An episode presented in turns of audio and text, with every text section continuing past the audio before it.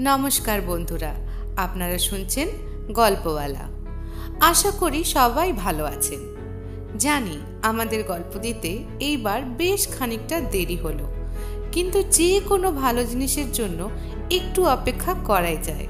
আর তাই এইবার নিয়ে এসেছি আপনাদের জন্য গল্প, বাংলা সাহিত্যের এক এবং অদ্বিতীয় শ্রেষ্ঠ গোয়েন্দার গল্প, ব্যোমকেশ বক্সী।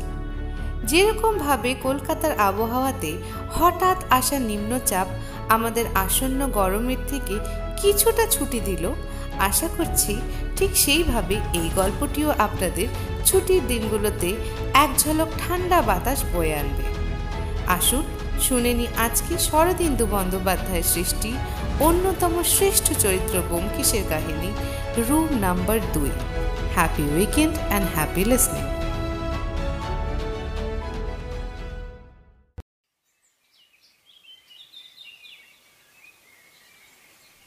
Nirupama হোটেলের ম্যানেজার হরিশচন্দ্র হোর ঘুম ভেঙেই ঘড়ি দেখলেন। সাড়ে ছটা। তিনি ধর্মর করে বিছানায় উঠে বসলেন।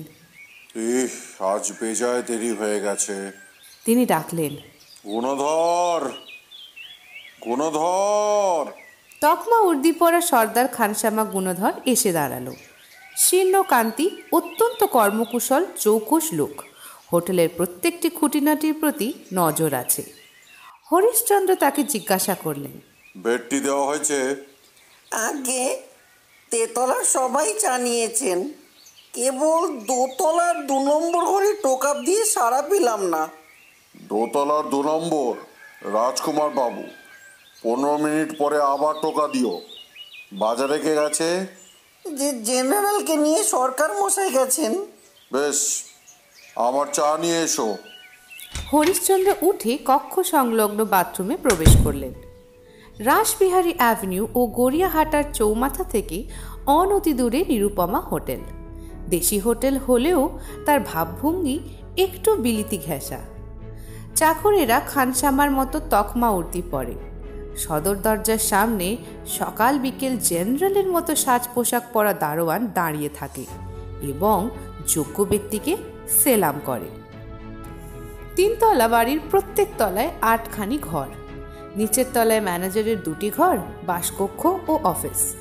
টেবিল, চেয়ার দিয়ে সাজানো ডাইনিং রুম, রান্নাঘর, বাবুর্চিখানা চাকরদের ঘর, স্টোর রুম ইত্যাদি। হোটেলে দেশি ও বিলিতি, দু রকম খাদ্যই পাওয়া যায়। যার যেমন ইচ্ছা খেতে পারেন। হোটেলে থাকার মাসুল বিলিতি হোটেলের চেয়ে কম, কিন্তু সাধারণ দেশি হোটেলের চেয়ে বেশি।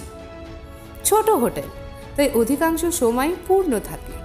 উচ্চ মধ্যবিত্ত শ্রেণির অতিথি এখানে আসেন।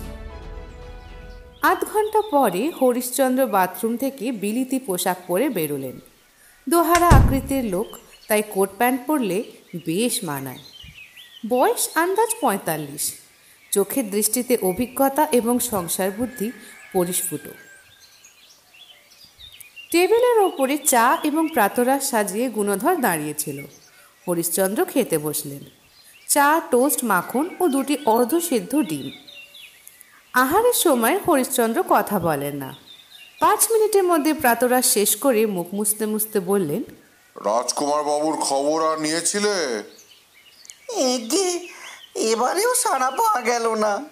হরিশচন্দ্র ভ্রুকুটি করলেন তারপর উঠে অফিস ঘরে গেলেন। দেরাজ থেকে চাবির গোছা নিয়ে পকেটে ফেললেন। চলো দেখি।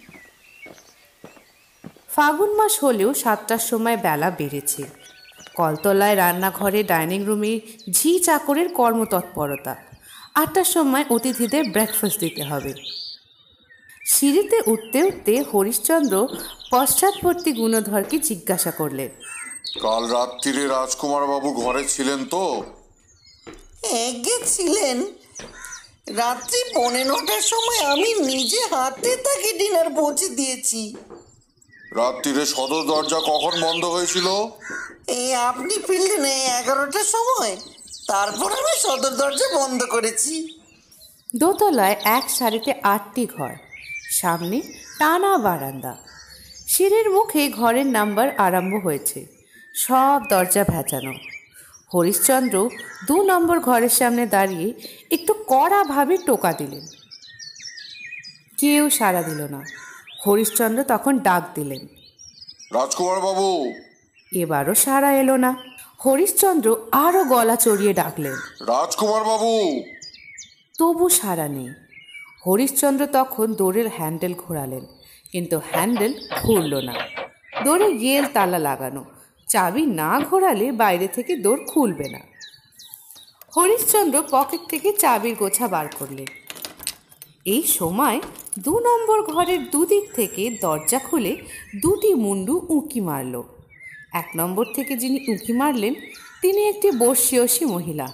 জিজ্ঞাসা করলেন কি হয়েছে? তিন নম্বর ঘর থেকে গলা বাড়িয়েছিলেন মধ্যবয়স্ক একটি পুরুষ। বললেন ম্যানেজার বাবু আমার জ্বর হয়েছে। শিগগির একজন ডাক্তার ডেকে পাঠান। মহিলাটি বেরিয়ে এলেন। বললেন আমি ডাক্তার। তিনি হরিশ্চন্দ্রকে পেয়ে তিন নম্বর ঘরের সামনে গেলেন। তিন নম্বরের অধিবাসী সচিতোষ সান্যাল আরক্ত চক্ষু বিস্ফোরিত করে একবার ডাক্তারের পানে তাকালেন তারপর দরজা থেকে সরে গিয়ে বললেন ভিতরে আসুন। হরিশচন্দ্র গোছা থেকে চাবি বেছে নিয়ে তালায় পড়ালেন। দরজা একটু ফাঁক করে ভেতরে দেখলেন। কিছুক্ষণ স্থির হয়ে দাঁড়িয়ে রইলেন। তারপর দরজা টেনে আবার বন্ধ করে দিলেন। বারান্দায় কেউ নেই। হরিশ্চন্দ্র এদিক ওদিক তাকিয়ে খাটো গলায় গুণধরকে বললেন গুণধর তুমি এখানে থাকো। কোথাও যেও না। আমি এক্ষুনি আসছি। তার কণ্ঠস্বর চাপা উত্তেজনায় শীতকারের মতো শোনালো। তিনি পা টিপে টিপে নিচে নেমে গেলেন। তিন নম্বর ঘরের মহিলা ডাক্তার শোভনা রায় রুগী সুচিত সান্যালকে বিছানায় শুয়ে তার টেম্পারেচার নিলেন। নাড়ি দেখলেন জিভ পরীক্ষা করলেন। তারপর বললে কিছু নয় সামান্য ঠান্ডা লেগেছে। দুটো অ্যাসপিরিনের বড়ি খেয়ে শুয়ে থাকুন। সচিতোষ বললেন জ্বর কত? Ninety nine. গায়ে যে ভীষণ ব্যথা। ও কিছু নয়। তোর আসার সময় হঠাৎ ঠান্ডা লেগে যায়। আমি অ্যাসপিরিনের বড়ি পাঠিয়ে দিচ্ছি। আপনার ফি কত? ফি দিতে হবে না। তিন নম্বর থেকে বেরিয়ে শোভনা রায় দেখলেন গুণধর দু নম্বরের সামনে দাঁড়িয়ে আছে। তিনি জিজ্ঞাসা করলেন এ ঘরে কি হয়েছে? গুণধর কেবল মাথা নাড়ল। শোভনা রায় আর কোনো প্রশ্ন না করে নিজের ঘরে প্রবেশ করলেন। নিচে হরিশচন্দ্র তখন নিজের অফিস ঘর থেকে পুলিশকে ফোন করেছে। শিগগিরই আসুন খুন হয়েছে।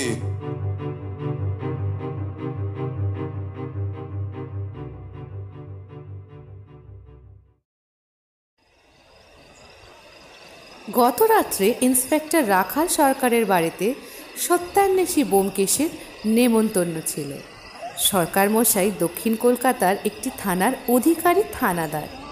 বোমকেশরা যখন কেয়াতলার জমি কিনে বাড়ি তৈরি করতে আরম্ভ করেছিল, তখন তার সঙ্গে পরিচয় হয়েছিল।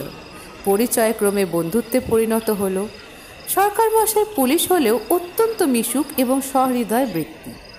বয়সে বোমকেশের চেয়ে কিছু ছোট, তাই বন্ধুত্বের সঙ্গে অনেকখানি সম্ভ্রম মেশানো ছিল। বোমকেশের সঙ্গে অজিতও এসছিল নেমন্তন্ন খেতে। গল্প স্বল্প চলল অনেক রাত পর্যন্ত। রাত বাড়ল কিন্তু গল্প শেষ হলো না।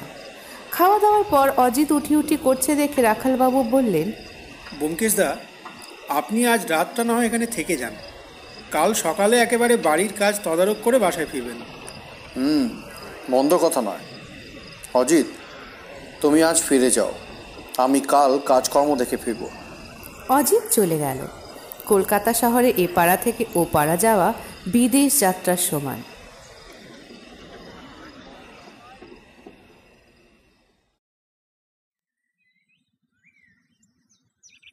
পরদিন সকাল পৌনে আটটার সময় বোমকেশ চা জল খাবার খেয়ে বেরুবার উপক্রম করছে এমন সময় টেলিফোন বেঁচে উঠল।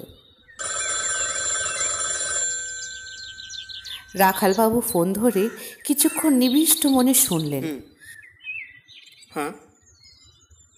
দু একটা কথা বললেন তারপর ফোন রেখে দিয়ে বোমকেশকে বললেন থানা থেকে বলছিল আমার এলাকায় একটা হোটেলে খুন হয়েছে।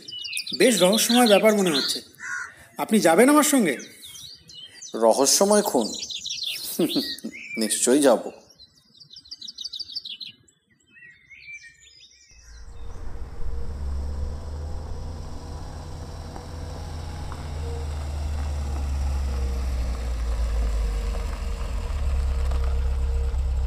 ইন্সপেক্টর রাখাল সরকার বোমকেশকে নিয়ে যখন নিরুপমা হোটেলে পৌঁছলেন, তখন থানা থেকে দুজন সাব ইন্সপেক্টর সাঙ্গপাঙ্গ নিয়ে হোটেল দখল করেছে। সদর দরজায় একজন কনস্টেবল দাঁড়িয়ে আছে। হোটেলের লোককে হোটেলে রাখা হয়েছে। বাইরের লোককে বাইরে। রাখালবাবু হরিশ্চন্দ্রের অফিসে প্রবেশ করে দেখলেন, পুলিশের ডাক্তার কালো ব্যাগ নিয়ে অপেক্ষা করছে। রাখালবাবু বললেন, এই যে ডাক্তার এসে গেছেন দেখছি। আপনি হোটেলের ম্যানেজার? আগে হ্যাঁ। আপনি লাশ আবিষ্কার করেছেন? হ্যাঁ। ইন্সপেক্টর সরকার এবং বোমকেশ বক্সি পাশাপাশি চেয়ারে বসলেন। রাখালবাবু বললেন বেশ তা আপনি কি জানেন সংক্ষেপে বলুন। আজ সকাল থেকে যা যা ঘটেছিল হরিশ্চন্দ্র বললেন। শুনে রাখালবাবু বোমকেশের দিকে তাকালেন। বোমকেশ একটু ঘাড় নাড়ল। রাখালবাবু তখন উঠে দাঁড়িয়ে বললেন আপনি ঠিক কাজ করেছেন। চলুন ডাক্তার এবার লাশটা পরিদর্শন করা যাক। হরিশ্চন্দ্র আগে আগে সিঁড়ি দিয়ে দোতলায় চললেন। তার পিছনে রাখালবাবু বোমকেশ ও ডাক্তার। দোতলার দু নম্বর ঘরের সামনে গুণধরের বদলে একজন কনস্টেবল দাঁড়িয়ে আছে। হরিশচন্দ্র চাবি দিয়ে ঘর খুলে দিলেন। তখন ঘরের ভেতরটি দেখা গেল। ঠিক দরজার সামনে মেঝের ওপর একটি পুরুষের মৃতদেহ ডান দিকে কাত হয়ে পড়ে আছে। পরনে লুঙ্গি এবং গেঞ্জি। মুখখানা দেখে চমকে উঠতে হয়। কেউ যেন ধারালো ছুরি দিয়ে মুখখানাকে ফালা ফালা করে কেটেছে। তারপর অত্যন্ত অযত্ন ভরে আবার জোড়া দিয়েছে। কাটা দাগগুলো তাজা নয়, অনেক দিনের পুরনো। শুকনো ক্ষতের দাগ মুখখানাকে কদাকার করে দিয়েছে। মৃত্যুর কারণ কিন্তু অন্যত্র। গেঞ্জির বুকের ওপর খানিকটা রক্ত শুকিয়ে আছে। দৌড়ের কাছ থেকে কিছুক্ষণ মৃতদেহ পরিদর্শন করে রাখালবাবু বললেন ডাক্তার আপনি আগে লাশটা পরীক্ষা করুন। আপনার কাজ হয়ে গেলে আমরা ঘরে ঢুকব। ডাক্তার প্রবেশ করলেন। বাকি তিনজন লাশের দিকে এক দৃষ্টে তাকিয়ে রইলেন। বোমকেশ এবার আর চোখে হরিশ্চন্দ্রের মুখের পানে তাকালো। কিন্তু সেখানে ভয়ার্তি ছাড়া আর কিছুই দেখতে পেল না। কি ব্যাপার বলুন তো? আমাকে এক্ষুনি বেরোতে হবে, কিন্তু পুলিশ বেরোতে দিচ্ছে না। এর মানে কি? মহিলা কণ্ঠের উষ্ণ স্বর শুনে তিনজনে পিছন ফিরে তাকালেন। একটি মহিলা ক্রুদ্ধ ভঙ্গিতে দাঁড়িয়ে আছেন দেখে রাখালবাবু প্রশ্ন করলেন, আপনি কে? হরিশচন্দ্র পরিচয় করিয়ে দিলেন। রাখালবাবু মিনতির সুরে বললেন দেখুন এই ঘরে কাল রাত্রে এক ভদ্রলোক খুন হয়েছেন। এই হোটেলে যারা আছেন তাদের সকলকেই আমাদের জেরা করতে হবে। জেরা করার আগে কাউকে বাইরে যেতে দিতে পারি না। কিন্তু আপনি নিশ্চিন্তে থাকুন। সকলের আগে আমি আপনাকেই জেরা করে ছেড়ে দেব। মহিলাটির মুখের ভাব বদলে গেল। তিনি শঙ্কিত চোখে চেয়ে বললেন খুন হয়েছে? আমার পাশের ঘরে খুন হয়েছে। কখন? কে খুন করেছে? ইন্সপেক্টর মাথা নেড়ে বললেন তা এখনও জানা যায়নি। আপনি নিজের ঘরে গিয়ে বসুন। আমরা এখনই আসছি। মহিলাটি একটু ইতস্তত করলেন। একবার দু নম্বর ঘরের দিকে উঁকি মারলেন তারপর নিজের ঘরে গিয়ে দরজা ভেজিয়ে দিলেন। ইতিমধ্যে সাব ইন্সপেক্টর দুজন উপস্থিত হয়েছিল।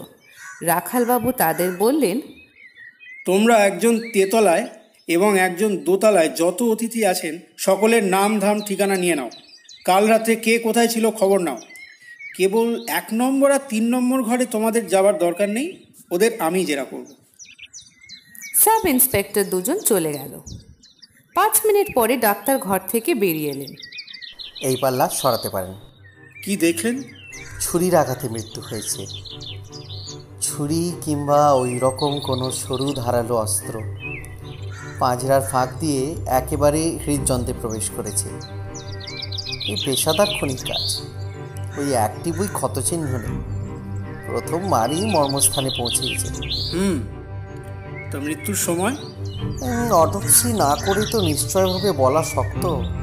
সম্ভবত কাল রাত্রি নটা থেকে বারোটার মধ্যে। আচ্ছা এই মুখের দাগগুলো কতদিনের পুরনো? দশ বারো বছরের কম নয়। বয়স কত হবে? মুখ দেখে তো বোঝা যাচ্ছে না। চল্লিশের আশেপাশে। আচ্ছা এখন আমি চলি। তাড়াতাড়ি লাশ পাঠিয়ে দেবেন। আজই কাটবো। কাল রিপোর্ট পাবেন। আপনি নিজের কাজে যান। অফিসেই থাকবেন। এ ঘরের চাবিটা আমায় দিন। আধ ঘণ্টা পরে লাশ চালান করে রাখালবাবু বোমকেশের পানে তাকালেন। অর্থাৎ অতক্কিম। বোমকেশ এক নম্বর ঘরের দিকে আঙুল দেখাল। মহিলাটির সল জবাব আগে সেরেনি। মহিলা এবং ডাক্তারের অধিকার সবার আগে। ঠিক ঠিক। ওকে ছেড়ে দিয়ে তারপরে ঘরটা দেখা যাবে। রাখালবাবু দু নম্বরের দৌড়ে চাবি দিয়ে বললেন আসুন। এক নম্বরের দৌড়ে টোকা দিতেই দৌড় খুলে গেল। মহিলাটির মুখ অপ্রসন্ন। তার বেঁটে নিরেট কোচের শরীরটি আঁটো সাঁটো পোশাকের মধ্যে যেন অধীরতায় ফেটে পড়বার উপক্রম করছে। তিনি বললেন যত শিগগিরই পারেন আমায় ছেড়ে দিন দারোগা বাবু আমার কাজের ক্ষতি হচ্ছে। দু চারটে প্রশ্ন করেই আপনাকে ছেড়ে দেবো। রাখালবাবু খাতা পেন্সিল বার করে প্রশ্ন আরম্ভ করলেন। আপনার পুরো নাম? মিসেস শোভনা রায়। বয়স? ঊনপঞ্চাশ। স্বামীর নাম? স্বর্গীয় রামরতন রায়। আপনি ডাক্তার? তা কোথায় ডাক্তারি করেন? বহরমপুরে। কলকাতায় এসেছেন কেন? আমি গাইনোকোলজিস্ট। প্রধানত স্ত্রী রোগের চিকিৎসা করি। সেবা সদনের সঙ্গে আমার যোগাযোগ আছে। মাঝে মাঝে আসি। কলকাতায় আপনার আত্মীয় স্বজন কেউ নেই? আমার কোথাও কেউ নেই। ছেলেপুলে? না একটা মেয়ে ছিল। অনেক দিন মরে গেছে। মিসেস রায়ের মুখ ক্ষণকের জন্য কঠিন হয়ে উঠল। তারপর আবার স্বাভাবিক হলো। মহিলাটির মুখখানি সুশ্রী নয় কঠিন হলে আরও কুশ্রী দেখায়। কলকাতায় যখন আসেন এখানেই ওঠেন? হ্যাঁ এখানে উঠলে সুবিধে হয়। এবার কবে এসেছেন? পরশু। কাল রাত্রে পাশের ঘরে রাজকুমার বসু নামে এক ভদ্রলোক খুন হয়েছেন। তাকে আপনি চিনতেন? না কখনো নাম শুনিনি। আগে কখনো দেখেননি? পাশাপাশি ঘরে ছিলেন তাই জিজ্ঞাসা করছি। না অমুক দেখলে মনে থাকতো। কাল রাত্রি আটটার পর আপনি কোথায় ছিলেন? আটটার সময় আমি সেবা সদন থেকে ফিরে আসি। ঘরে এসে হাত মুখ ধুয়ে কাপড় চোপড় বদলে নিচে ডাইনিং রুমে খেতে গেলুম। নটার আগেই ঘরে ফিরলুম। তারপর আর ঘর থেকে বেরোয়নি রাত্রে কিছু জানতে পেরেছিলেন? আমি শোয়া নটায় শুয়ে পড়েছিলাম। কিন্তু বারবার ঘুমের বিঘ্ন হচ্ছিল। পাশের ঘরের শব্দে চটকা ভেঙে যাচ্ছিল। পাশের ঘরে শব্দ হচ্ছিল? ঘরে শব্দ হচ্ছিল কিনা শুনতে পাইনি। কিন্তু ঘরের দরজা বারবার খুলছিল আর বন্ধ হচ্ছিল। রাত্রি তখন কত? ঘড়ি দেখিনি আন্দাজ সাড়ে নটা থেকে সাড়ে দশটার মধ্যে। আপনি কিছু করলেন? কি করব? হোটেলে অনেক অবিবেচক লোক আসে। তারা পরের সুবিধা অসুবিধা বোঝে না। আজ সকালে কখন জানতে পারলেন? খুন হয়েছে আপনার কাছে জানলাম। ভোরবেলা চাকর বেডটি দিয়ে গেল। তারপর আমি তৈরি হয়ে বেরোতে যাচ্ছি। নিচে ব্রেকফাস্ট খেয়ে কাজে যাব। এমন সময় পাশের ঘরে দৌড় ঠেলাঠেলি চেঁচামেচি শুনতে পেলুম। বেরিয়ে দেখলুম ম্যানেজার জিজ্ঞাসা করলুম কি হয়েছে? সে কিছু বললে না। তারপর তিন নম্বর ঘরে গেল। তিন নম্বর ঘরে গেলেন কেন? তিন নম্বরের ভদ্রলোকটির শরীর খারাপ হয়েছে। ডাক্তার খুঁজছিলেন তাই তাকে দেখতে গিয়েছিল। তাকে আগে থাকতে চিনতেন বুঝি? দেখেছি কিন্তু চেনা পরিচয় কিছু ছিল না। তার নামও জানি না। ও কি হয়েছে ভদ্রলোকের? ঠান্ডা লেগে সামান্য জ্বর হয়েছে। রাখালবাবু বোমকেশের পানে তাকালেন। বোমকেশ মাথা নেড়ে জানালো আর কোনো প্রশ্ন নেই। রাখালবাবু শোভনা রায়কে বললেন আপাতত আর কোনো প্রশ্ন নেই। আপনি কাজে যেতে পারেন। কিন্তু আমাদের না জানিয়ে কলকাতা ছাড়বেন। শোভনা রায়ের মুখ বিরক্ত হয়ে উঠল। তিনি উত্তর না দিয়ে ব্যাগ হাতে উঠে দাঁড়ালেন।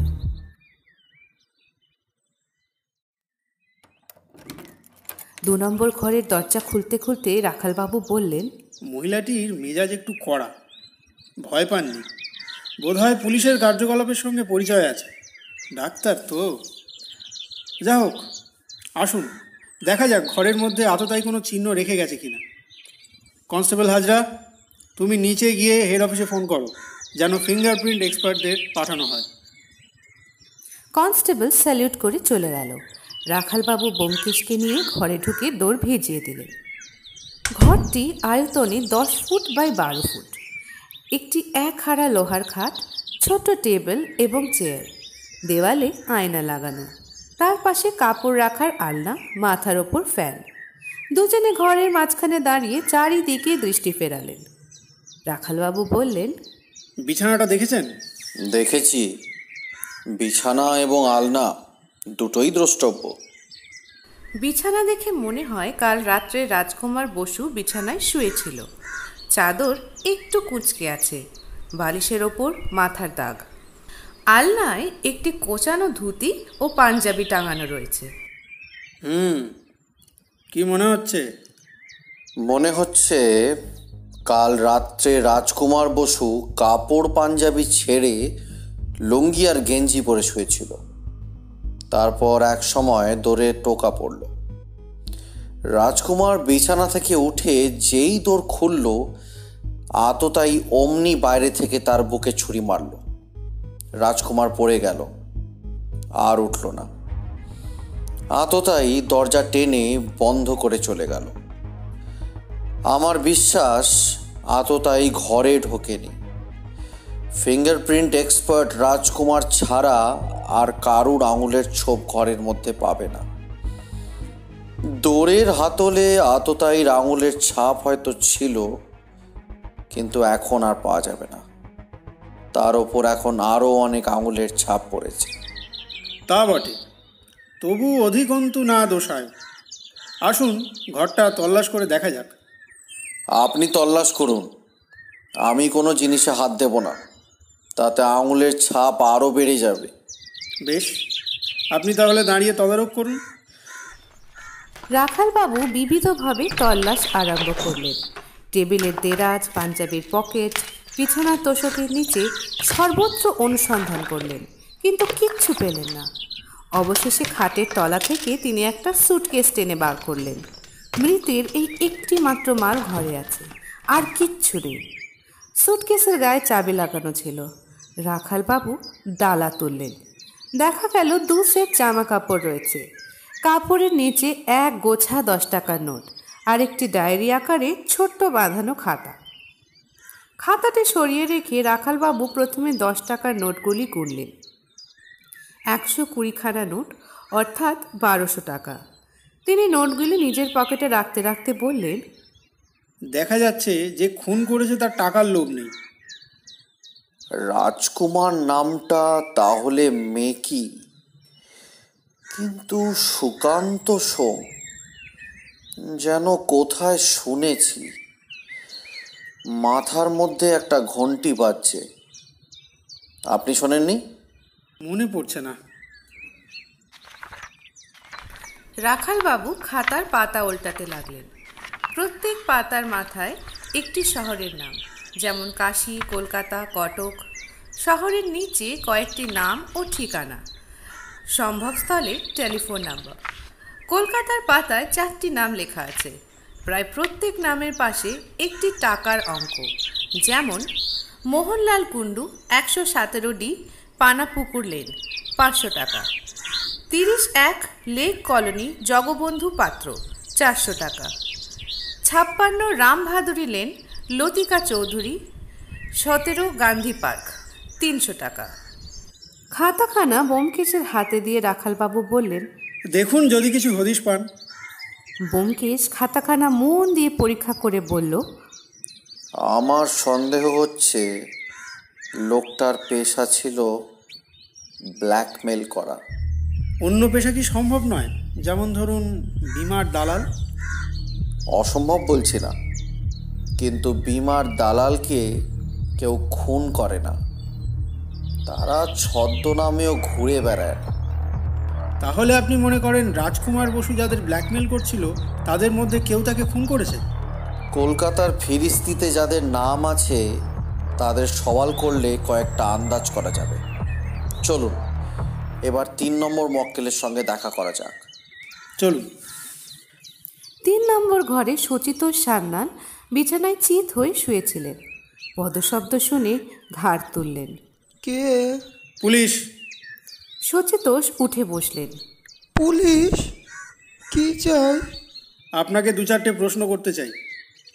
জানেন বোধহয় পাশের দু নম্বর ঘরে খুন হয়েছে? সচিতোষবাবু মুহূর্তকাল নির্বাক থেকে আঁতকে উঠলেন। খুন হয়েছে? কে খুন হয়েছে? তিন নম্বর ঘরটি আয়তনে এবং আসবাবপত্রে অন্য দুটির অনুরূপ। রাখালবাবু বিছানার ধারে বসলেন। ব্যোমকেশ চেয়ারে বসল। রাখালবাবু বললেন দু নম্বরে যিনি ছিলেন কাল রাত্রে তিনি খুন হয়েছেন। তার নাম রাজকুমার বসু। আপনি তাকে চিনতেন নাকি? রাজকুমার বোস? না চিনতাম না। কে খুন করেছে? তা এখনও জানা যায়নি। তা আপনার নাম কি? সচিতোষ সান্যাল। নিবাস। ভাগলপুর। আমার শরীর খারাপ। ডাক্তার শুয়ে থাকতে বলেছে। কোন ডাক্তার? মেয়ে ডাক্তার। ঠান্ডা লেগেছে। অ্যাসপিরিনের বড়িকে শুয়ে থাকতে বলল। আচ্ছা মেয়েরা কি ভালো ডাক্তার হয়? হতে বাধা নেই। তা ঠান্ডা লাগালেন কি করে? কাল সন্ধ্যের পর বেরিয়েছিলাম। গায়ে আলো আনছিল না। ঠান্ডা লেগে গেছে। রাত্রিরে ঘর থেকে বেরোননি? না নটার সময় ডাইনিং রুম থেকে খেয়ে এসে ঘরে ঢুকেছিলাম আর বেরোইনি ও কথা থাক আপনি কবে কলকাতা এসেছেন? তিন দিন হলো আজ ফিরে যাওয়ার কথা কিন্তু আপনি কলকাতায় এসেছেন কেন? আমার ঘিয়ের ব্যবসা আছে গাঙ্গুরামকে ঘি যোগান দিই তাই মাঝে মাঝে আসতে হয়। আচ্ছা ঠান্ডা লাগাতে কি নিউমোনিয়া হতে পারে? তা পারে কিন্তু আপনার হবে না। আপনি বেশ তাগড়া আছেন। তা বয়স কত? বিয়াল্লিশ। দেখতে তাগড়া বটে কিন্তু আমার শরীর ভারী পলকা। একটুতেই রোগে ধরে। বেজায় খিদে পেয়েছে। কিচ্ছু খেলে রোগ বেড়ে যাবে না তো? গরম দুধ আর পাউরুটি খান। রাজকুমার বোসকে তাহলে চিনতেন না। না কখনো নাম শুনিনি। সুকান্ত নামটা কখনো শুনেছেন? সুকান্ত? না আমার শালার নাম ছিল শ্রীকান্ত কুমার লাহিরি মারা গেছে। কাল রাত্রে আপনি পাশের ঘরে কোনো শব্দ শুনেছিলেন? শব্দ? না খেয়ে এসেই শুয়েছি শুয়েই ঘুমিয়ে পড়েছি। বউ বলে আমি একবার ঘুমোলে টাকাত পড়লেও ঘুম ভাঙে না। পাশের ঘরের লোকটাকে কি দিয়ে খুন করেছে? বন্দুক দিয়ে? না ছুরি দিয়ে। আপনি পুলিশকে খবর না দিয়ে কলকাতা ছেড়ে যাবেন না। চলুন ব্যোমকেশদা। নিচে অফিস ঘরে হরিশচন্দ্র জবুথবুভাবে বসেছিলেন। ব্যোমকেশদের দেখে উঠে দাঁড়ালেন। কুণ্ঠিত প্রশ্ন করলেন। কি হলো? রাখালবাবু প্রশ্নের উত্তর না দিয়ে বললেন এবার আপনাদের অর্থাৎ হোটেলের স্টাফেদের এজেহার নেব। আপনাকে দিয়ে আরম্ভ করি। বসুন। তিনজনে বসলেন। রাখালবাবু সওয়াল জবাব আরম্ভ করলেন। আপনার পুরো নাম? হরিশ্চন্দ্র হোর আপনি কি হোটেলের ম্যানেজার? হ্যাঁ। এখানেই থাকেন? কতদিন আছেন? আট বছর। মৃত রাজকুমার বোস সম্বন্ধে কি জানেন? বলুন। হরিশচন্দ্র মোটা খাতা বার করে খুললেন। রাজকুমার বসু ঠিকানা আদমপুর পাটনা। গত পাঁচ বছর ধরে তিনি বছরে দুবার এখানে এসে থাকতেন। দু তিন দিন থাকতেন। হোটেল থেকে বেরোতেন না। এই অফিসে এসে তিন চারজন বন্ধুকে টেলিফোন করতেন। তারা এসে সন্ধ্যের পর তার সঙ্গে এসে দেখা করত। এর চেয়ে বেশি আমি কিছু জানি না। এবার তিনি কবে এসেছিলেন? পরশু। টেলিফোন করেছিলেন? পরশু রাত্রে এলেন সে রাত্রে টেলিফোন করেননি। কাল সকালে করেছিলেন।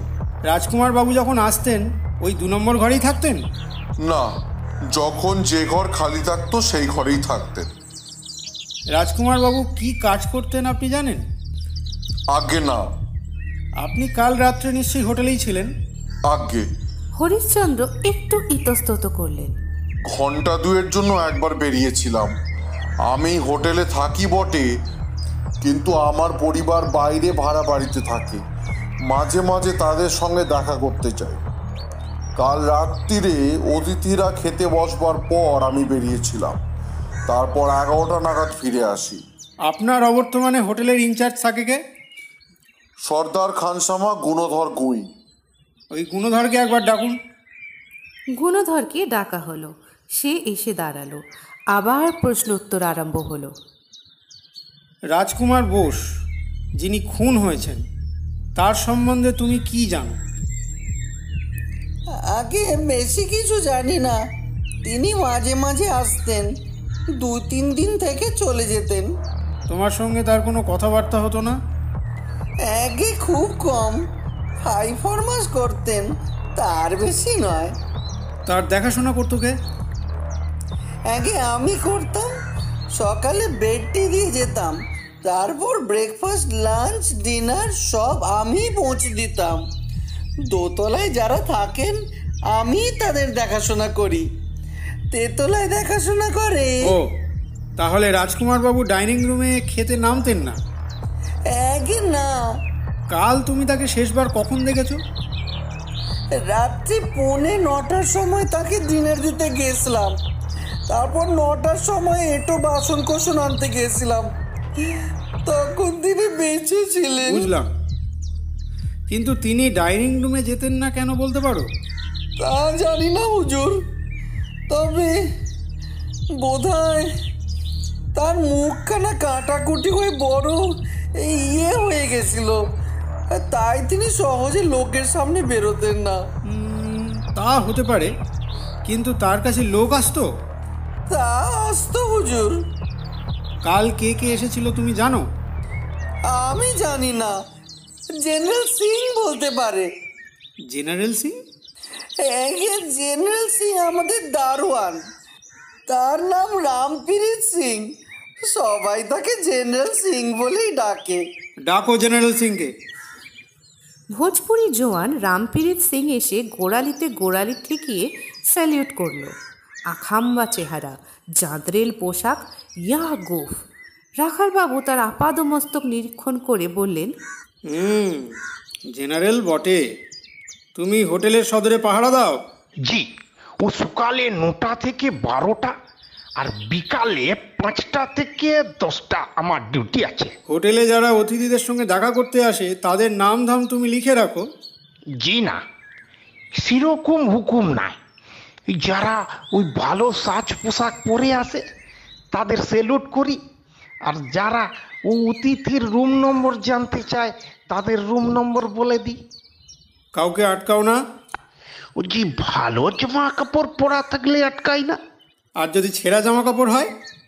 তাকান কাটমাট করে তাকাই। সবাস! এবার বলো দেখি কাল সন্ধ্যের পর দোতলার দু নম্বর ঘরের বাবুর সঙ্গে কেউ দেখা করতে এসেছিল কি না জি এসেছিল। দুজন মারাত আর একজন আওরাত। আর রাত্রি সোয়া নটার সময় ও অরাত এলেন। আর তিনি ও ঘরের নম্বর জেনে নিয়ে ও দুতলায় গেলেন। পাঁচ মিনিট পরে তিনি চলে গেলেন। তার বয়স কত? ও বিশ পঁচিশ হবে হুজুর। ও গোরি ও পাতলা ও লম্বা চেহারা ও চোখে ও চশমা ছিল। বেশ তারপর? তারপরে সাড়ে নটার সময় এলেন এক মরদ। তিনি ও ঘরের নম্বর নিয়ে উপরে গেলেন। পাঁচ মিনিট পরে ফিরে চলে গেলেন। ওর চেহারা দুবলা মুচদারি আছে থোড়া থোড়া। তারপর? পৌনে দশটার সময় আর একজন মরদ এলেন ও মোটা তাজা শরীর খাঁটি বাঙালি বাবু আছেন। তিনিও ও- উপর মে গিয়ে পাঁচ মিনিট ছিলেন তারপর ও আমার ডিউটির মধ্যে আর কিছু আসেনি হুজুর। জেনারেল রামপীরের সিংয়ের চেহারা যতই স্থূল হোক স্মৃতিশক্তি যে খুব তীক্ষ্ণ তাতে সন্দেহ নেই। রাখালবাবু খুশি হয়ে বলে বহুত আচ্ছা। তুমি এখন আরাম করো গিয়ে। জেনারেল জোড়া পায়ে স্যালিউট করে চলে গেল। রাখালবাবু পকেট থেকে বারোশো টাকার নোট বার করে হরিশচন্দ্রর হাতে দিলেন। বললেন আপাতত এই টাকাটা আপনার কাছে রাখুন। মৃতের সুটকেসে পাওয়া গেছে। টাকার জন্য একটা রসিদ দিন। ঘরে একটি লোহার সিন্দুক ছিল। হরিশচন্দ্র নোটগুলি সিন্দুকে রেখে রসিদ লিখে দিলেন। বোমকেশ ফুরু কুচকে বসে রইল। ইতিমধ্যে সাব ইন্সপেক্টর দুজন নেমে এসে দাঁড়িয়েছিল রাখালবাবু তাদের প্রশ্ন করলেন আচ্ছা কি হলো? আমি তেতলায় গেছিলাম। সকলের নামধাম লিখে নিয়েছি। সকলেই বলল নটার পর ডিনার খেয়ে তারা ঘরে ফিরে এসেছিল আর ঘর থেকে বেরোয়নি। তাদের কথা সত্যি কিনা যাচাই করেছিলে? কি করে যাচাই করব? প্রত্যেকের আলাদা ঘর। আর তবে একটা প্রমাণ আছে। রাত্রে খাওয়া দাওয়ার পালা শেষ হলে একটা চাকর তেতলার সিঁড়ির সামনে শোয়। তাকে ডিঙিয়ে সিঁড়ি দিয়ে নামা সম্ভব নয়। আমি চাকরটাকে জিজ্ঞেস করেছি সে বলল রাত্রি সাড়ে দশটার সময় সে শুতে গেছিল তারপর আর কেউ সিঁড়ি দিয়ে নিচে নামেনি। বেশ আর তুমি? একটি সাব ইন্সপেক্টর বলল ওই দোতলাতেও একই অবস্থা। সকলের নাম নাম লিখে নিয়েছি। দোতলার সিঁড়ির মুখে যে চাকরটা শোয় সে বলল পৌনে এগারোটার সময় সে শুতে গিয়েছিল। তারপর আর কেউ ঘর থেকে বেরোয়নি। রাখালবাবু ম্যানেজারকে জিজ্ঞাসা করলেন রাত্রিরে চাকর সিঁড়ির মুখে শোয় কেন? রাত্রে যদি কোনো অতিথির দরকার হয় তাই এই ব্যবস্থা। হুম বুঝলাম। রাখালবাবু ঘড়ি দেখলেন বারোটা বেজে গেছে। তিনি বোমকেশকে বললেন এখনকার কাজ আপাতত এই পর্যন্ত। চলুন এবার বেরিয়ে পড়া যাক। রাস্তায় কোথাও খেয়ে নেওয়া যাবে। ভাগ্যক্রমে চারজন মক্কেলের বাড়ি কাছাকাছির মধ্যেই। বেশি ঘোরাঘুরি করতে হবে না। এই আপনার বাড়ি ফিরতে মনে হয় দেরি হয়ে গেল না? কোনো ক্ষতি নেই। আমি অজিতকে টেলিফোন করে দিচ্ছি।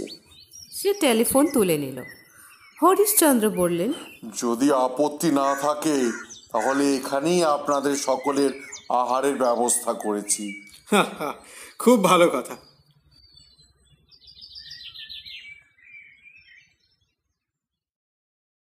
নিরুপমা হোটেলের রান্না ভালো। মধ্যাহ্ন ভোজন দিশি ও বিলিতি মতে সমাধা করে পুলিশের দল ডাইনিং রুম থেকে বেরোলেন। সঙ্গে বোমকেশ রাখালবাবু দ্বিতীয় সাব ইন্সপেক্টরকে বললেন দত্ত তুমি এখানে থাকো। এই নাও দু নম্বর ঘরের চাবি। ফিঙ্গারপ্রিন্টের দল এখনই আসবে। তাদের ঘর খুলে দিও। আমি ঘোষকে নিয়ে বেরোচ্ছি। আসুন ব্যোমকেশ দা। তিনজনে ফুটপাতে গিয়ে দাঁড়ালেন। রাখালবাবু পকেট থেকে খাতা বার করে বললেন এই সময়ে কাউকে বাড়িতে পাবো কিনা বলা যায় না। তা যা হোক চলুন আগে জগবন্ধু পাত্রকে দেখা যাক। লোকটিকে উদ্র কুলোদ্ভব বলে মনে হচ্ছে। একটি ট্যাক্সি ধরে তিনজনে উঠে বসলেন। ট্যাক্সি জগবন্ধু পাত্রের ঠিকানা লক্ষ্য করে ছুটল। রাখালবাবু বললেন ব্যোমকেশ দা আজ আপনি এমন চুপচাপ কেন? কিছু বলছেন না? এখন কেবল শুনে যাচ্ছি। বলা কওয়ার সময় এখনও আসেনি। সময় যেদিন আসিবে, আপনি যাইব তোমার কুঞ্জে জগবন্ধু থাকেন একটি তেতলা বাড়ির নিচের ফ্ল্যাটে। রাখালবাবু কড়া নাড়লেন একটি লোক দৌড় খুলে দাঁড়াল। ছাঁটা দাড়ি কোলকুচো ধরনের চেহারা। বয়স, আন্দাজ চল্লিশ। রাখালবাবু বললেন আপনার নাম জগবন্ধু পাত্র? জগবন্ধু পুলিশের ইউনিফর্ম দেখে একটু সচকিত হয়ে বললেন কি দরকার? নিরুপমা হোটেলে রাজকুমার বসু নামে এক ব্যক্তি খুন হয়েছেন। রাজকুমার খুন হয়েছে? হ্যাঁ আপনাকে দু একটা প্রশ্ন করতে চাই। আসুন। জগবন্ধু পাত্র একটি ঘরে নিয়ে গিয়ে তাদের বসালেন। বসুন, আমি এক্ষুনি আসছি। তিনি পাশের ঘরে চলে গেলেন। বসবার ঘরটি ছোট এবং নিরাভরণ একটি টেবিল ও তিনটি চেয়ার আছে। টেবিলের ওপর টেলিফোন। বোমকেশ সিগারেট ধরিয়ে ঘরের এদিক ওদিক তাকাতে লাগল। কিন্তু কোথাও গৃহস্বামীর চরিত্রের কোনো পরিচয় পেল না। পাঁচ মিনিট কাটলো, দশ মিনিট কাটলো জগবন্ধু পাত্রের দেখা নেই। রাখালবাবু তখন গলা চড়িয়ে ডাকলেন জগবন্ধু বাবু। মনে হচ্ছে জগবন্ধু পাত্র গৃহত্যাগ করেছেন। পালিয়েছে। এসো ঘোষ বাড়ির ভেতরটা দেখা যাক। আসুন ব্যোমকেশদা। বোমকেশ কিন্তু গেল না। ঘোষকে নিয়ে রাখালবাবু ভেতরে গেলেন। দেখলেন কেউ নেই খিড়কির দোর খোলা। রাখালবাবু ফিরে এসে বললেন পাখি উড়েছে। বোমকেশ ইতিমধ্যে টেবিলের দেরাজ খুলে একটি বাঁধানো খাতা বার করেছিল। তার পাতা উল্টাতে উল্টাতে বলল লোকটা বোধহয় ঘোর দৌড়ের টাউট ছিল। তাই নাকি? কিন্তু পালালো কেন? নিশ্চয়ই গুরুতর গলদ আছে। শুধু ঘোর দৌড় হলে পালাতো না। রাখালবাবু থানায় ফোন করলেন। পলাতকের বর্ণনা দিলেন আরও লোক ডেকে পাঠালেন। তারপর ফোন নামিয়ে বললেন ঘোষ তুমি এখানেই থাকো। আমরা অন্য কাজে যাচ্ছি। এখনই থানা থেকে আরও লোক এসে পড়বে। বাড়ি তন্ন তন্ন করে তল্লাশ করো। আঙুলের ছাপ নিশ্চয়ই পাবে। তৎক্ষণাৎ হেড অফিসে পাঠিয়ে দেবে। লোকটা বোধ হয় দাগি আসামি। জগবন্ধু পাত্রের বাসা থেকে বেরিয়ে রাখালবাবু ব্যোমকেশকে জিজ্ঞাসা করলেন কি মনে হয় জগবন্ধু পাত্রই আমাদের আসামি। ব্যোমকেশ একটু চুপ করে থেকে বলল বলা যায় না। লোকটা রাজকুমারের মৃত্যু সংবাদ শুনে চমকে উঠেছিল। তবে অভিনয় হতে পারে। অতঃপর মোহনলাল কুণ্ডুর বাসায় গিয়ে জানা গেল কুণ্ডু মশাই কলকাতায় নেই। সস্ত্রী কাশি গেছেন। কবে ফিরবেন ঠিক নেই। সেখান থেকে তারা শ্যামাকান্ত লাহিড়ির বাড়ি গেলেন। কিন্তু এখানেও নিরাশ হতে হলো। শ্যামাকান্ত বাড়ি নেই, অফিসে গেছেন। শ্যামাকান্ত পোর্ট কমিশনারের অফিসে বড় চাকরি করেন। এইটুকুই শুধু জানা গেল।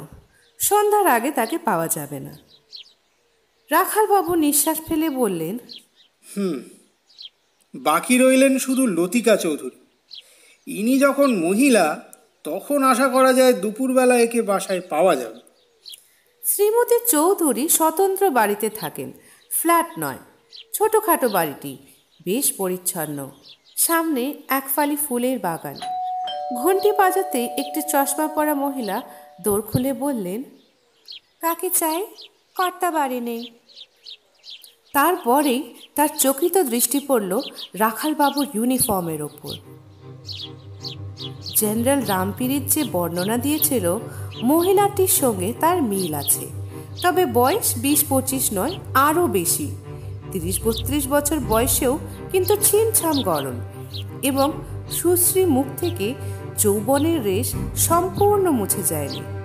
রাখালবাবু বললেন আপনার নাম শ্রীমতী লতিকা চৌধুরী? শ্রীমতী চৌধুরীর ঠোঁট হঠাৎ আলগা হয়ে গেল। তিনি স্খলিত স্বরে বললেন হ্যাঁ কি দরকার? আপনাকে দু চারটে প্রশ্ন করতে চাই। আমি পুলিশের লোক। শঙ্করশীর্ণ মুখে মিসেস চৌধুরী বললেন, আসুন। বসবার ঘরটি পরিপাটিভাবে সাজানো। নিচু চেয়ার, সোফা সেন্টার পিস দেওয়ালে একটি মধ্যবয়স্ক পুরুষের আবক্ষ ফটোগ্রাফ টাঙানো আছে। মুখখানা কঠোর। চোখের নির্মম দৃষ্টি দর্শককে সর্বত্র অনুসরণ করে বেড়াচ্ছে। এ ঘরে থাকলেই ওই সন্ধানী দৃষ্টি এড়িয়ে যাওয়ার উপায় নেই। ব্যোমকেশ ও রাখালবাবু পাশাপাশি সোফায় বসলেন। শ্রীমতী চৌধুরী একটি চেয়ারের কিনারায় বসে ভয়ার্ত চোখে তাদের পানে চাইলেন। আপনার স্বামীর নাম কি? তারক কুমার চৌধুরী। কি কাজ করেন? ইঞ্জিনিয়ার রেলের ইঞ্জিনিয়ার। ছেলেপুলে?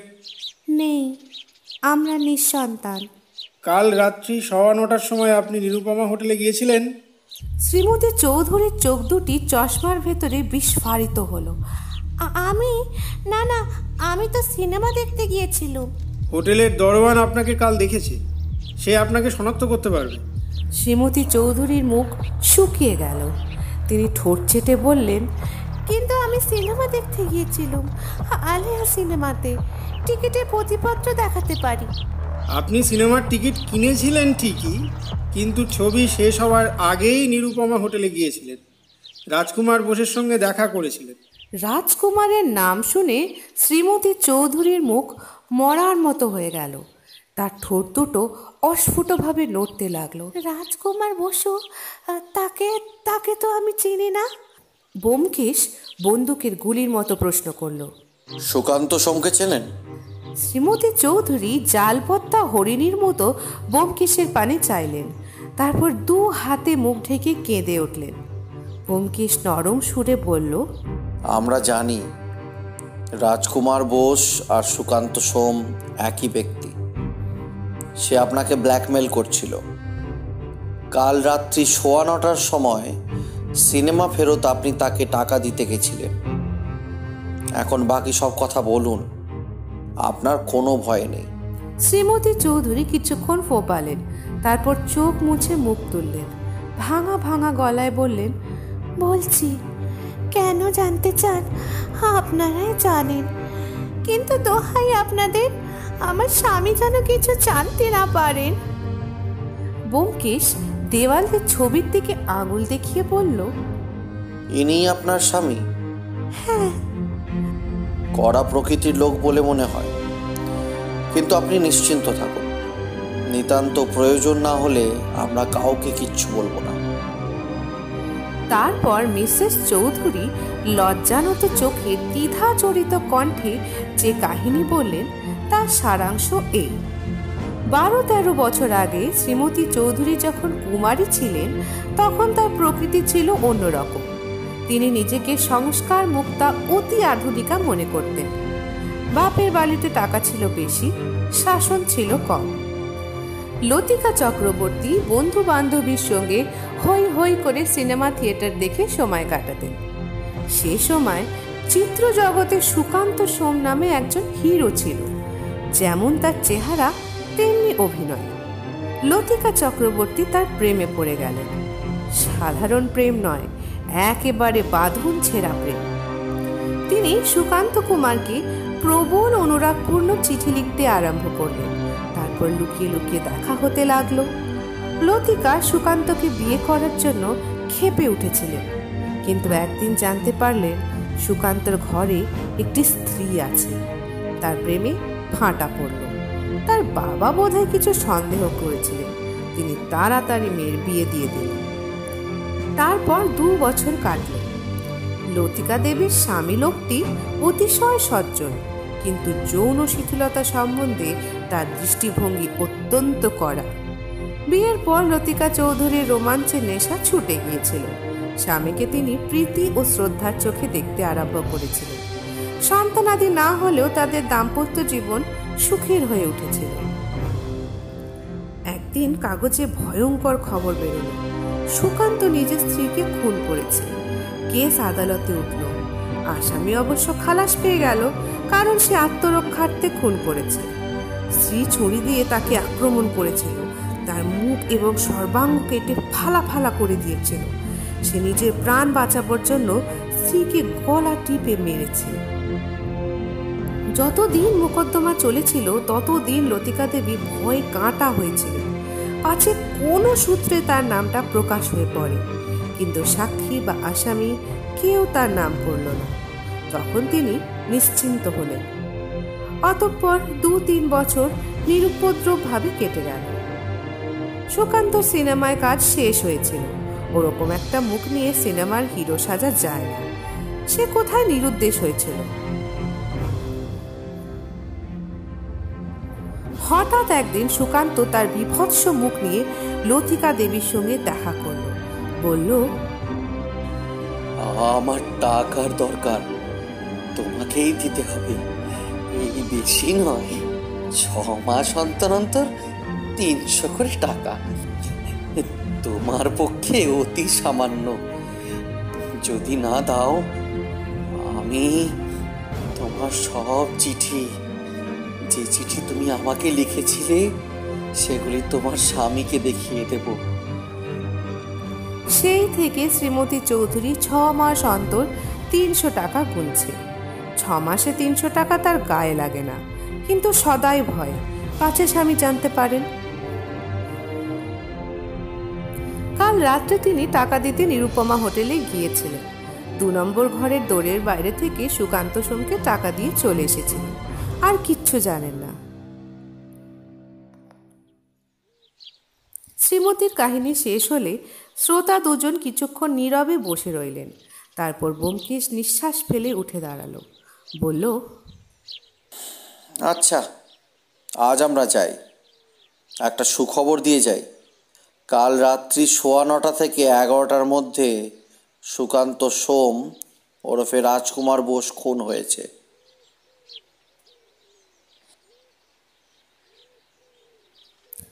বাড়ি থেকে বেরিয়ে দুজনে ফুটপাতে এসে দাঁড়ালেন। রাখালবাবু বললেন শ্রীমতীর আত্মকথা তো শুনলাম কিন্তু খুনের হদিস তো পাওয়া গেল না। একেবারে তো কিছু পাওয়া যায়নি এমন কথা বলা যায় না। আর যতগুলি লোকের এজাহার শুনেছি তাদের মধ্যে একজন একটা বেফাস কথা বলেছে। কিন্তু কে বলেছে মনে করতে পারছি না। কি বেফাস কথা? সেটাই তো মনে আসছে না। অনেক কথার মধ্যে ওই কথাটা মগ্ন চৈতন্য ডুব মেরেছে। রাখালবাবু ঘড়ি দেখলেন। প্রায় তিনটে বাজে। আমি এখন থানায় ফিরব। আপনি? আমি একবার নতুন বাড়ির কাজকর্ম তদারক করে বাসায় ফিরব। কাল সকালে আবার দেখা হবে। ইতিমধ্যে যদি নতুন খবর কিছু পান দয়া করে টেলিফোন করবেন।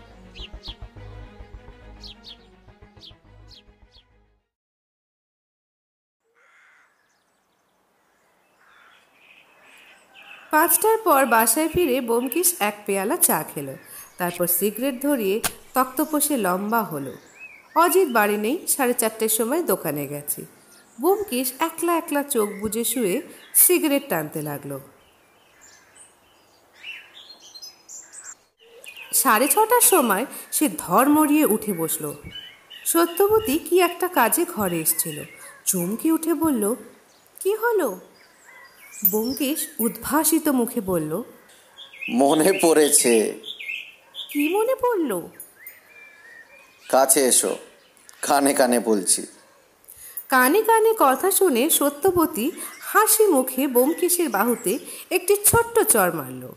ব্যোমকেশ উঠে দাঁড়িয়ে পড়ল আমাকে একবার বেরুতে হবে। আবার বেরোবে? কোথায় যাবে? কালকে তো খবরের কাগজের অফিসে। দশ বছর পুরনো কাগজের ফাইলও দেখতে হবে। ফিরতে রাত হবে নিশ্চয়ই জল খাবার খেয়ে যাও। দরকার নেই পেটে নিরুপমা হোটেলের গদ আছে।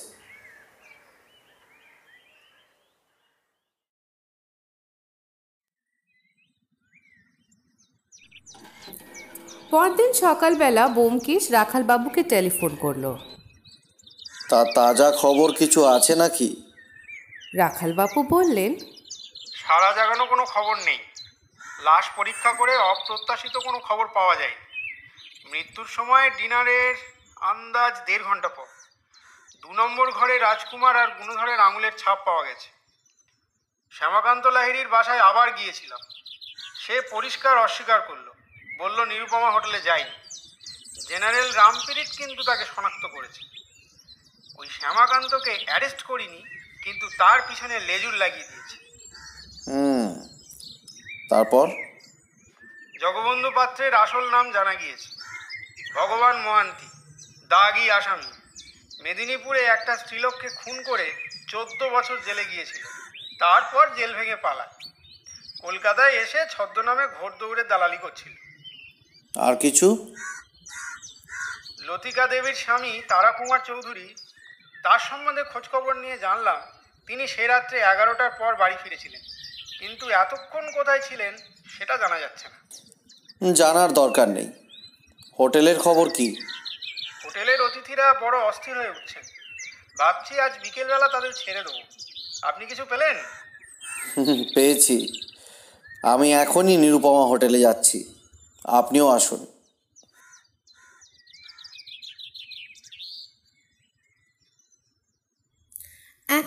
ঘরের বন্ধ দরজার সামনে দাঁড়িয়ে রাখালবাবু ও বোমকেশের মধ্যে দৃষ্টি বিনিময় হলো। রাখালবাবু দৌড়ে টোকা দিলেন। দৌড় খুলে গেল।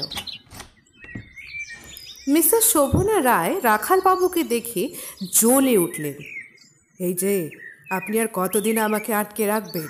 আমার মতন একজন ডাক্তারকে এমনভাবে আটকে রাখা আইন বিরুদ্ধ তা জানেন কি? রাখালবাবু বললেন আমার বিরুদ্ধে আপনার যদি কোনো নালিশ থাকে আদালত আছে। আপাতত আপনাকে আমরা দু চারটে কথা বলতে চাই। দুজনে ঘরে প্রবেশ করলেন। বোমকেশ একটি চেয়ারে বসে বলল আপনাকে একটা গল্প শোনাতে চাই মিসেস রায়। মিসেস রায় আবার জ্বলে উঠলেন। রূঢ় কণ্ঠে বললেন আপনি আবার কে? ঠাট্টা করছেন নাকি? ইনি বোমকেশ বক্সি। নাম শুনে থাকবেন। ঠাট্টা করছি না। মোটেই ঠাট্টা করছি না। আপনি বসুন। বোমকেশের নাম শুনে মিসেস রায় থতিয়ে গিয়েছিলেন। খাটের ধারে বসলেন। রুক্ষস্বর যথাসম্ভব নরম করে বললেন কি বলবেন? বলুন। আমি কিন্তু আজই বহরমপুর ফিরে যাব। সেটা ভবিষ্যতের কথা। গল্পটি খবরের কাগজে পড়লাম। সংক্ষেপে শোনাচ্ছি। সুকান্ত সোম একজন সিনেমা আর্টিস্ট ছিল। মিসেস রায়ের শরীর শক্ত হয়ে উঠল। তিনি অপলোক চোখে বোমকেশের পানে চেয়ে রইলেন। বোমকেশ শুষ্ক স্বরে বলল চেনেন দেখছি। চেনবারই কথা সে আপনার জামাই ছিল। সুকান্ত সোম সিনেমা করে খুব নাম করেছিল। আপনি তখন বর্ধমানে প্র্যাকটিস করতেন। বিধবা মানুষ সংসারে কেবল একটি মেয়ে। বর্ধমানে সুকান্তের যাওয়া আসা ছিল। সে একদিন আপনার মেয়েটিকে ভুলিয়ে নিয়ে এলোপ করল। সুকান্ত আপনার মেয়েকে লোভ দেখিয়েছিল যে তাকে সিনেমার হিরোইন করবে। আপনি কিন্তু সুকান্তকে পছন্দ করতেন না। তাই ইলপমেন্ট একসঙ্গে কিছুদিন বাস করবার পর দুজনের প্রকৃত চরিত্র প্রকাশ হয়ে পড়ল। দুজনেরই মিলিটারি মেজাজ। ঝগড়া আরম্ভ হলো। ঝগড়ার প্রধান কারণ, সুকান্ত আপনার মেয়েকে হিরোইন বানাতে পারে একদিন ঝগড়া চরমে উঠল। আপনার মেয়ে ছুরি দিয়ে সুকান্তের মুখ কেটে ফালা ফালা করে দিল। সুকান্ত নিজের প্রাণ বাঁচাবার তাগিদে আপনার মেয়েকে গলা টিপে খুন করল। খুনের আসামি সুকান্ত তিন মাস পুলিশের হাসপাতালে রইল। সেখান থেকে যখন বিচারের জন্য আদালতে হাজির করা হলো, তখন তার বিভৎস মুখ দেখে জজ সাহেব পর্যন্ত চমকে গেলেন। জেলের হাসপাতালে তো প্লাস্টিক সার্জারির ব্যবস্থা নেই। সুকান্তের মুখের ঘা শুকিয়েছে বটে, কিন্তু সিনেমা হিরোর পাঠ করার মতন মুখ আর তার নেই। বিচার হলো। আপনি সুকান্তের বিরুদ্ধে সাক্ষী ছিলেন, মিসেস রায়। কিন্তু তাকে ফাঁসি কাটে ঝোলাতে পারলেন না। তার হাতে অস্ত্র ছিল না। আপনার মেয়ের হাতে অস্ত্র ছিল। আত্মরক্ষার অজুহাতে সুকান্ত ছাড়া পেয়ে গেল। মিসেস শোভনা রায় আগুন ভরা চোখে বললেন মিছে কথা। ও আগে আমার মেয়েকে গলা টিপে মেরেছিল। তারপর নিজের মুখ ছুরি দিয়ে কেটেছিল। বোমকেশ মাথা নেড়ে বলল, কথাটা বিশ্বাসযোগ্য নয়। সুকান্ত সিনেমা আর্টিস্ট, সে কখনো নিজের মুখে ছুরি মেরে নিজেরই আঁখের নষ্ট করত না। নিজের গায়ে ছুরি মারতে পারত। যা হোক, সুকান্ত খুনের দায় থেকে রেহাই পেল বটে, কিন্তু তার সিনেমা জীবন শেষ হয়ে গেল। সৎ পথে থেকে অন্য কোনো উপায়ে জীবিকা অর্জনের রাস্তা সে জানতো না। সে কলকাতা থেকে পালিয়ে গিয়ে পাটনায় বাসা বাঁধল এবং ব্ল্যাকমেলের ব্যবসা শুরু করল। গত দশ বছরে কলকাতায় কটকে, কাশিতে, দিল্লিতে তার অনেক খদ্দের জুটেছে। কারুর ওপর সে অযথা উৎপীড়ন করে না। ছমাস অন্তর অন্তর এসে বাধা বরাদ্দ আদায় হাসিল করে। এই তার জীবিকা। সুকান্ত যখন আদায়ের তহসিলের জন্য কলকাতায় আসতো, তখন এই নিরুপমা হোটেলেই থাকতো। আপনি ইতিমধ্যে বর্ধমানের বাস তুলে দিয়ে বহরমপুরে গিয়ে প্র্যাকটিস শুরু করেছেন। আপনিও মাঝে মাঝে এই হোটেলে থাকতেন। কিন্তু ঠিক একই সময় দুজনের আশা আগে কখনো ঘটেনি। আপনি সুকান্তকে এখানে দেখেন দৈবক্রমে এবার আপনি তাকে দেখতে পেলেন। সে আপনার পাশের ঘরেই উঠেছে। সে বোধহয় আপনাকে দেখতে পায়নি। পেলে সাবধান হতো। আপনি তাকে পেলে খুন করবেন এই ধরনের একটা ইচ্ছে আপনার মনে আগের থেকেই ছিল। কিন্তু দশ বছর সেই আগুনে ছাই চাপা পড়েছিল। এখন সুকান্তকে হাতের কাছে পেয়ে ছাই চাপা আগুন দাও দাও করে জ্বলে উঠল। আপনার মেয়েকে যে খুন করেছে, তাকে আপনি বেঁচে থাকতে দেবেন না। আপনার মেয়ে বোধহয় আপনার কাছ থেকেই তার উগ্র হিংস্র প্রকৃতি পেয়েছিল। সে রাত্রে ডিনার খেয়ে সে আপনি নিজের ঘরে অপেক্ষা করে রইল কীভাবে তাকে খুন করবেন, তারও প্ল্যান ঠিক করে ফেলেছিলেন। এখন শুধু শুভ মুহূর্তের অপেক্ষা। সোয়া নটা থেকে সুকান্তের ঘরে লোক আসা শুরু হলো। আপনি নিজের ঘরে ওত পেতে আছেন। দশটার সময় লোক আসা বন্ধ হলো। আপনি অস্ত্র হাতে নিয়ে বেরুলেন। দোতলার অন্য অতিথিরা দৌড় বন্ধ করে শুয়ে পড়েছে। যে চাকরটা সিঁড়ির সামনে শোয়, সে এখনও আসেনি। এই সুযোগ। আপনি দু নম্বরের দৌড়ে টোকা দিলেন। সুকান্ত তখন শুয়ে পড়েছিল। সে উঠে দরজা খুলল। আর আপনি সঙ্গে সঙ্গে তার বুকে অস্ত্রটা ঢুকিয়ে দিলেন। তারপর দৌড় টেনে বন্ধ করে নিজের ঘরে ফিরে এলেন। আপনার সঙ্গে যে রাজকুমার বোসের সম্বন্ধ আছে তা কেউ জানে না। আপনাকে কে সন্দেহ করতে পারে? বরং রাত্রে যারা রাজকুমারের সঙ্গে দেখা করতে এসেছিল, সন্দেহ পড়বে তাদেরই ওপর। আপনি কিন্তু একটি ছোট্ট ভুল করেছিলেন। ইন্সপেক্টর যখন আপনাকে জেরা করেন, তখন আপনি বলেছিলেন, রাজকুমারকে আপনি আগে কখনো দেখেননি। তারপরেই বললেন, ও মুখ দেখলে মনে থাকতো। রাজকুমারের মুখ যে মনে রাখার মতন, সেটা আপনি জানলেন কি করে? ঘরের দিকে একবার উঁকি মেরেছিলেন বটে কিন্তু তখন আমরা তিনজন দৌড়ের সামনে দাঁড়িয়েছিলাম। রাজকুমারের মুখ আপনি দেখতে পারেন এই বেফাস কথাটা যদি আপনি না বলতেন, তাহলে দশ বছরের পুরনো খবর কাগজের ফাইল দেখার কথাটা আমার মাথায় আসতো না। এই পর্যন্ত বলে ব্যোমকেশ চুপ করল। মিসেস রায় কামারের হাঁপড়ের গনগনে আগুনের মতো জ্বলতে লাগলেন। তারপর দাঁতে দাঁত চেপে বললেন সব মিছে কথা। সুকান্ত আমার মেয়েকে খুন করেছিল কিন্তু তাকে আমি খুন করিনি। কি দিয়ে খুন করব? আমার কাছে কি ছড়াছড়ি আছে? বোমকেশ তার ডাক্তারি ব্যাগের থেকে আগুন দেখিয়ে বলল আছে। ওই ব্যাগের মধ্যে আছে। মিসেস রায়ের চোখ দুটো ঘোলাটে হয়ে গেল। না নেই। এই দেখুন। ব্যাগ খুলে ক্ষিপ্র হস্তে তার ভেতর থেকে তিনি একটি কাঁচি বার করলেন, লম্বা লিকলিকে সার্জিক্যাল কাঁচি। তার দুটো ফলা আলাদা করা যায়। মিসেস রায় কাঁচির একটা ফলা খুলে নিয়ে নিজের বুকে বসিয়ে দিতে গেলেন। কিন্তু রাখালবাবু প্রস্তুত ছিলেন। তিনি বিদ্যুৎ বেঁকে মিসেস রায়ের মণিবন্ধ চেপে ধরলেন। মিসেস রায় উন্মত্ত কণ্ঠে চিৎকার করে উঠলেন, ছেড়ে দাও ছেড়ে দাও! ব্যোমকেশ স্বস্তির নিঃশ্বাস ফেলে বলল যাক অস্ত্রটাও পাওয়া গেছে। ওটা না পেলে মুশকিল হতো।